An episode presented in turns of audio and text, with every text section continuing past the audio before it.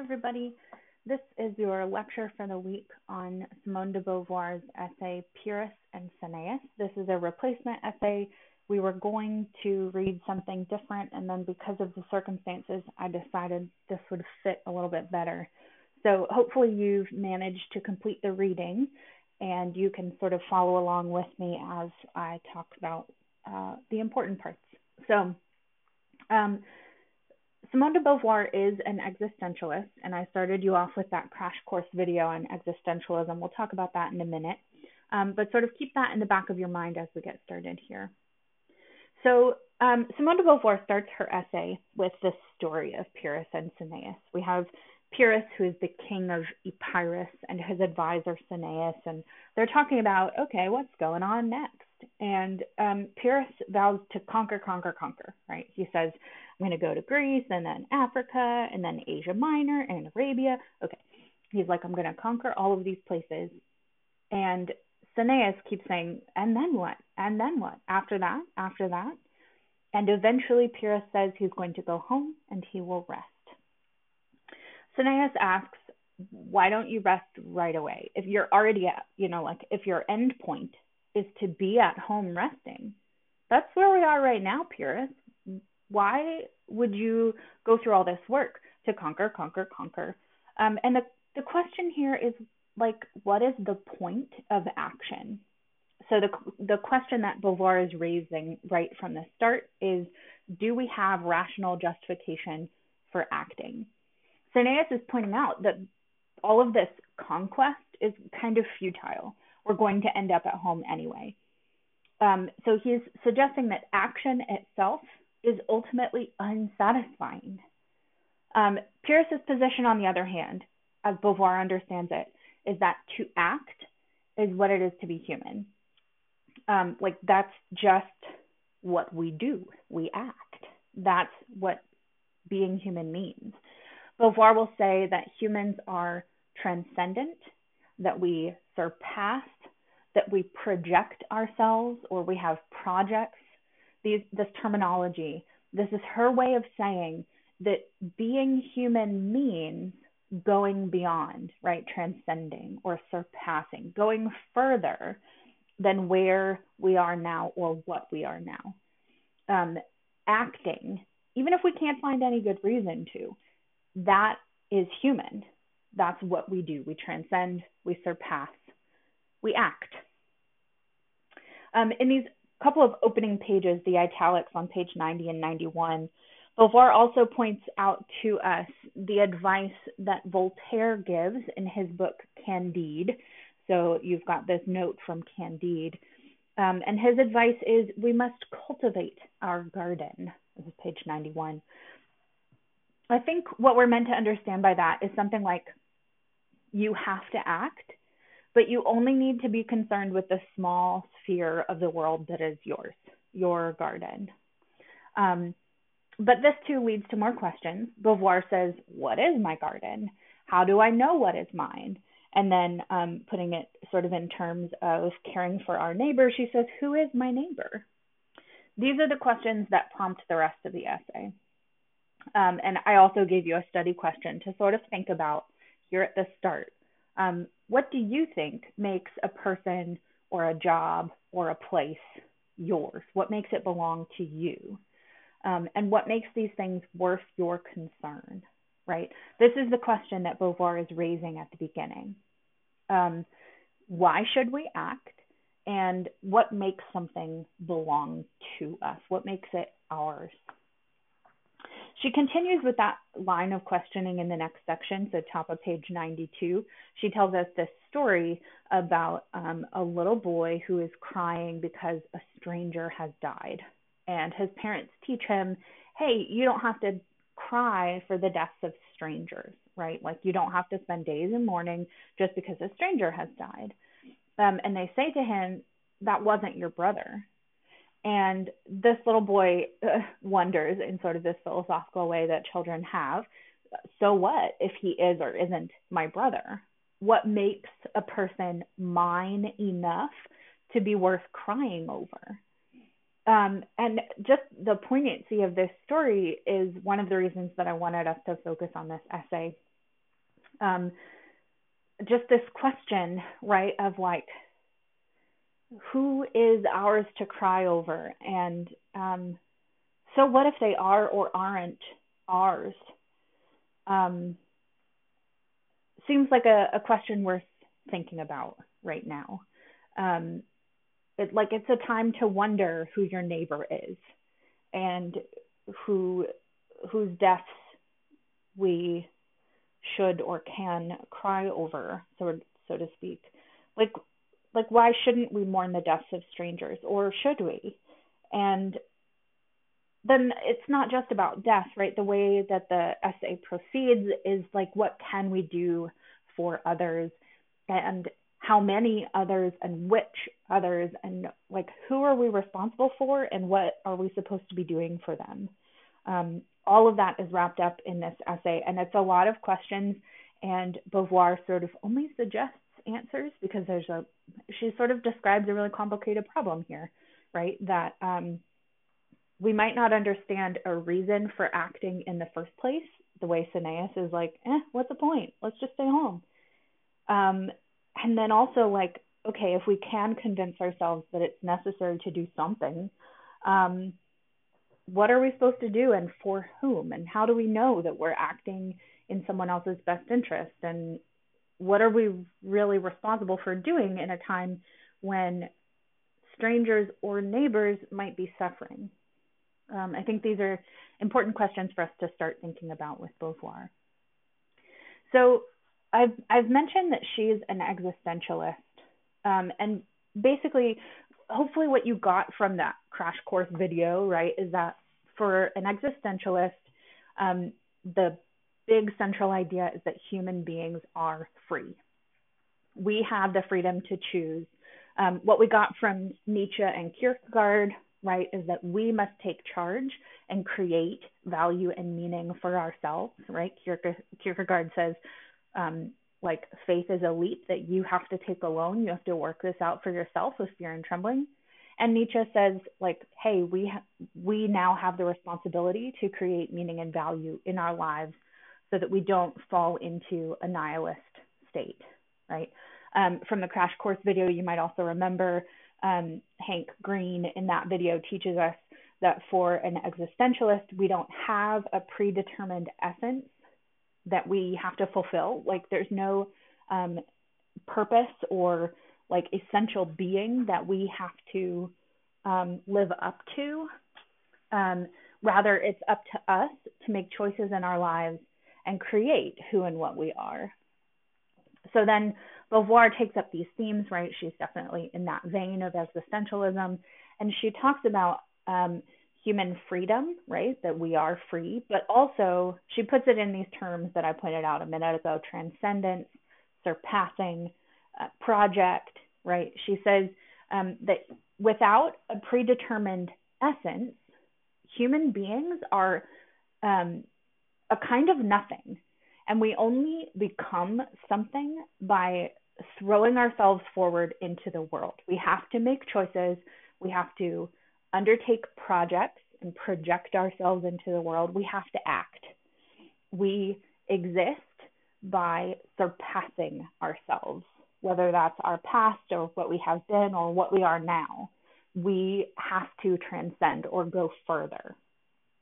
So that's part of why she rejects Cineas' position that we can just skip to the resting part instead of bothering with all that conquering, because we are nothing unless we put ourselves out there by making choices and like charging forward, just acting. Um, the problem is that, I mean, sort of the situation here, right? Maybe not a problem, is that whenever we choose to act and project ourselves into the world so that we can become someone or something, we're always going to be acting in a world that's full of other people who are also making choices and projecting themselves into the world and making something out of themselves. So that means there's always going to be some kind of conflict.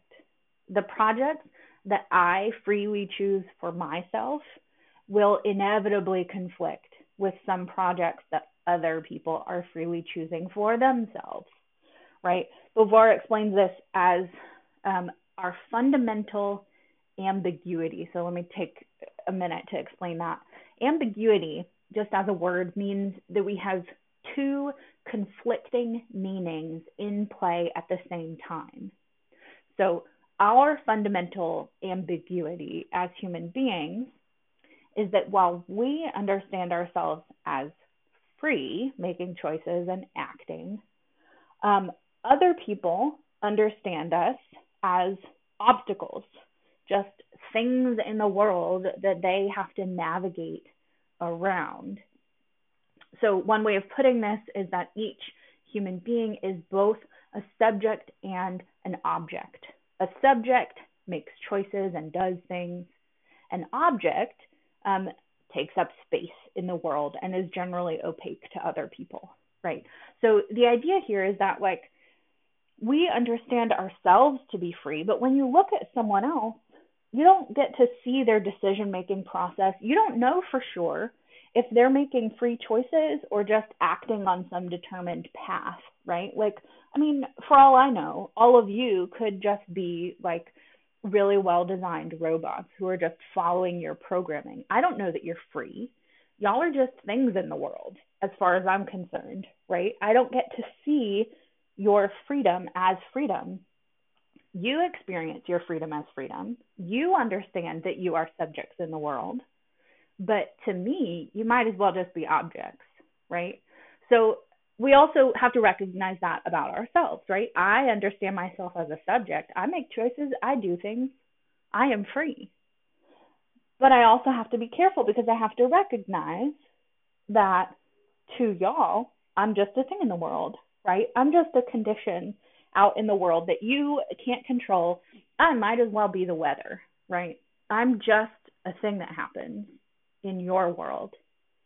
So that's our ambiguity, that every individual is both a subject who makes choices and is free, and an object that takes up space and is just an obstacle for other people, just something they have to deal with. Okay, so this is part of why Beauvoir says we can't ever act for the sake of humanity as a whole. We each have individual interests, and those are going to conflict, right? So humanity is not a homogeneous whole. Humanity is made up of all of these little individuals who all have their own ideas about what is valuable or good for them or what they want to accomplish in the world. So if we're looking for a good reason to act, right, that's what, that's what um, we sort of open with, right? Like, why should we act? Um, what can justify our action? Um, acting for the sake of humanity isn't it. Um, Beauvoir thinks that's kind of nonsensical because there is no single good that is the good of humanity. We're a really diverse um, body here made up of um, all of these free individuals making their own choices and deciding for their sub for themselves what is good and what is valuable, right? So, like, with this sort of situation of knowing that we must act, but also knowing that everyone else is also freely acting, um, sort of gives us a complicated situation, right? It, it gives us this problem, like, how How do we know that we're doing the right thing if everyone else is also deciding what is good and valuable on their own terms, right? This is sort of the, the problem of community in existentialism. What we get from Kierkegaard and Nietzsche is that we all have to do it ourselves, right? And then the problem that de Beauvoir is raising is like, okay, but if all of us are acting for ourselves, what about other people? Right? How do we get along in a world where everybody's just deciding for themselves what is right and good? How, like, don't we still have some kind of responsibility to each other? Don't we still have neighbors? Don't we still have a garden? Don't we still have brothers, and aren't some people strangers, right? Like, how do we think about other people in a world of of individualism? That's the problem of existentialism that de Beauvoir is exploring in this essay. Okay, I hope you're still with me. I'm going to take a sip of coffee, um, and you can like breathe and whew, pause or something. Okay. So, so fun. Beauvoir says, we can't act for the sake of humanity. We're all different. We all make our own choices about what is right and good. But it gets worse. She's, she goes on to say, um, we can't even act for the good of a single individual other person. So, okay, we can't act for the good of humanity. What if I just pick one person I try to benefit with my actions? Can't I just act for the good of a single individual other person? She says, well, no, because just like we are free to decide who and what we will become in the world, um, so is everyone else free to decide who and what they will become in the world. So when I try to act for the sake of another person, um, I have to recognize that that other person is free to take my actions any way they please, right? They get to decide the meaning of my actions. They might be appreciative and continue the work I've begun on, on their behalf, right? Um, but they just, they might as well um, be resentful that I've tried to steer them in one direction or another. Or they might see my actions as a hindrance to what they're really trying to accomplish, right? So like, um, for example, this happens with, you know, making decisions about teaching all the time. I want to act in my students' best interest. Well, first of all, that's a very diverse body, right? I have a lot of students, and what's in one person's best interest probably isn't in everyone's best interest. I don't know how to act in everyone's best interest. So what if I just picked one student that I wanted to benefit? What if I picked just one student to say, okay, Um, I'm going to give this lecture so that so-and-so is going to understand it best because I know how so-and-so prefers to learn and I will benefit so-and-so, right? The problem is still that whoever that so-and-so is, um, is a free human being. They're not just an object in the world, they're a subject. And they get to decide for themselves how to take my actions, right? So when I decide we're going to learn asynchronously, right? Um, so-and-so gets to decide whether that is good for them or not. They might be appreciative. They might be resentful. They might say, ugh, what an obstacle to learning, right? I can act and I can attempt to serve someone else's best interest, but my, like the, the success of my action still depends on them. That's sort of the problem of trying to act in someone else's best interest, right? This is why she says that my actions can only ever be a point of departure for other people because they too are free to make choices about what's good and valuable. They can take my actions however they like. It's just a point of departure or an opportunity to respond. The type of response is entirely up to that other person. So while I have to under my, understand myself as free and take responsibility for every action I take and how it's going to affect other people, I also have to be cognizant that for those other people, I'm just a thing in the world. I'm an object and my actions are just starting points for them. So I can't actually accomplish something good for someone else because the meaning of my actions for them depends on them. That's why she says, Beauvoir says that when we devote ourselves to someone else, this is in her section on devotion, when we devote ourselves to someone else, um, we do so amid risk and doubt, she says on page one twenty at the very bottom. Um, we always act amid risk and doubt when we devote ourselves to someone else. She's saying that I can sincerely try to act in someone else's best interest, but I can never know for sure what's best for that other person and what they will value most because that is up to them. That's what existentialism says, is that everyone makes their own choices about what's good and valuable. So when I'm trying to act for someone else, it's always a risk. There's always going to be some uncertainty there, whether I'm I'm doing the right thing for them.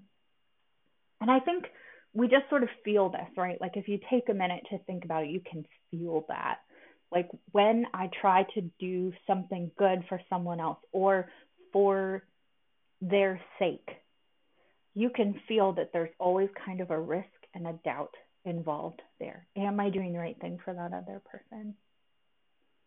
Um, okay, so Beauvoir says, um, we know at the very least that people do need each other, right? I can only complete my projects in the world if I get certain kinds of help and support from other people, and they can only complete their projects in the world if they get certain kinds of help and support. So we know that people need each other, um, even if the ways that we interact with each other are sort of risky and ambiguous. So she takes the time to set out two conditions for those interactions with other people. She says, all right, here's what we can be sure of if we're not sure how to act in others' best interest. First, she says, um, we must be able to appeal to one another. That's her word, appeal, um, which means to ask each other for help and support. So along with that, we know that it's in everyone's best interest not to be silenced. We can act for the sake of other people if we're fighting to keep them from being silenced.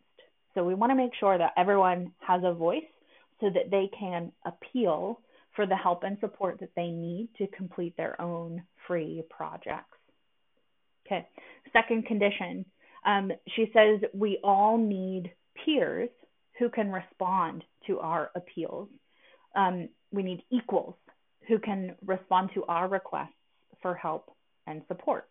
So we need, according to de Beauvoir, a certain level of equality, um, equal freedom in the world so that we can respond to each other's appeals. So there's another way that we can make sure that we are acting in, uh, like for the sake of someone else. We can fight for their freedom to make their own choices and respond to the appeals and be equally free, right? So um, condition number one, we know that everyone must be able to appeal for help and support, so no one ought to be silenced. And second, we have to have equals or peer, peers that we can appeal to. Um, so we want to make sure that everyone is equally free to respond to those appeals. So two ways that we know for sure we can act in someone else's best interest, or like we can we can act for the sake of the other, is to make sure they're not silenced and to make sure they're equally as free in the world as we are, so that they are they have equals to appeal to. Okay, so all together, let's see if we can put this together. Um, Altogether, Beauvoir is teaching us that while it's completely up to us as individuals to create meaning and value and to choose who and what we will become, we also have to recognize that our choices create the world that other people also live in. And we can help others to live freely as equals. Or, on the other hand, we can make choices that keep others from enacting their whole freedom, from making appeals and responding. So this is where she says, and these lines are so poignant, right? Um, she says, the bread that one eats is always the bread of another. And in another place, she says, I am the face of the other's misery, right? We can't forget that we are objects or obstacles for other people. We create through our choices the world that they find themselves acting within, as if it's just objective, right? Like the weather. And we should like think about that. We should consider that and take responsibility for the ways that our actions on our own behalf, or even on, on behalf of others, um, create a world that other people just sort of have to deal with. Right? So action will always be a risk, and it might not ever be satisfying just like Pyrrhus conquering and conquering just to end up back at home, right? But acting is still necessary because that's what we are as human beings. We're transcendent. We are freedom.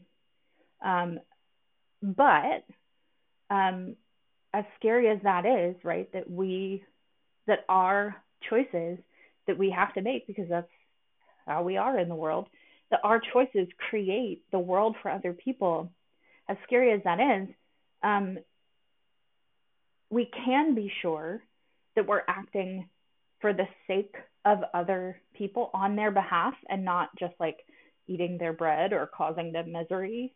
Um, we can be sure that we're benefiting them or doing our best for them when we act in ways that enable them to speak and act freely and to appeal to others, and when we respond to their appeals, not in oppressive or dismissive ways, but as equals who opt to make choices in support of their projects. Okay, so that is what I wanted to get across about Beauvoir's essay, Pyrrhus and Cineas. And I hope that it gives you a, a little something extra to think about in a time of global pandemic when you might be wondering, um, what do I have the responsibility to do right now? Beauvoir gives us this one perspective that, um, you know what, it's up to you to decide what is meaningful and important and valuable. And it can be really hard to know how to help other people in the world. But at the very least, we can know for sure that we can't let them be silenced, and we have to support their freedom to make their lives what they want them to be. We have to allow others to appeal and to respond to appeals. Um, and those are like the two rules we can follow. The rest is kind of a risk. We don't know um, who belongs to us. She never really gets around to answering that, right? Um, we don't know who belongs to us or who we're responsible for. Um, and here's where, personally, I return to the phrase, cultivate your garden. I I like having to worry about who is or what is in my garden and who my neighbor is. And I think Beauvoir is teaching us that those boundaries are not set for us. That is part of what's up to us to decide. We um, we are free to choose who is ours and who is worth crying over and how we can respond to the appeals of the world. So um, hopefully that's given you something to think about this week. Um, I'm sure that you have questions. There's a lot I haven't covered in this essay. Um, existentialism might be a new concept to you. I'm happy to talk about that. Let's head over to a Q and A discussion board where we can work out all of these questions, and I'll tell you lots more about existentialism and Simone de Beauvoir. I hope you're doing well, and I'll talk to you soon.